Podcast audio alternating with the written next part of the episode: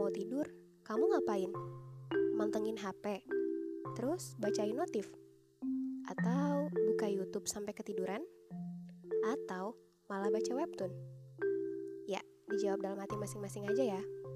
Nah, ngomong-ngomong tentang gadget nih, orang-orang emang susah banget lepas dari gadget. Bayangin, dari bangun tidur sampai tidur lagi, pasti kebanyakan mantengin gadget. Kalau disuruh milih nih, antara ketinggalan dompet atau gadget, pasti mending ketinggalan dompet. Karena apa-apa sekarang bisa dilakuin pakai gadget. Ya nggak sih?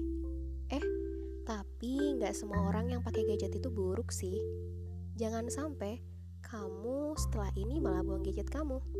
Tergantung dipakainya buat apa. Semuanya bakal dipertanggungjawabkan.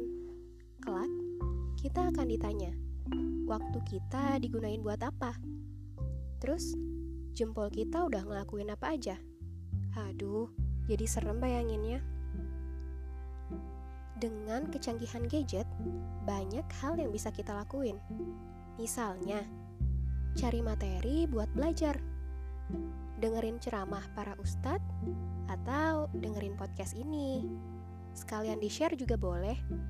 Itu bisa jadi ladang dakwah buat kita untuk segala hal yang baru. Kita sebagai seorang muslim harus bisa gunainnya jadi sesuatu yang bermanfaat. Jangan sampai nih, kita mudah dilalaikan sama kenikmatan dunia.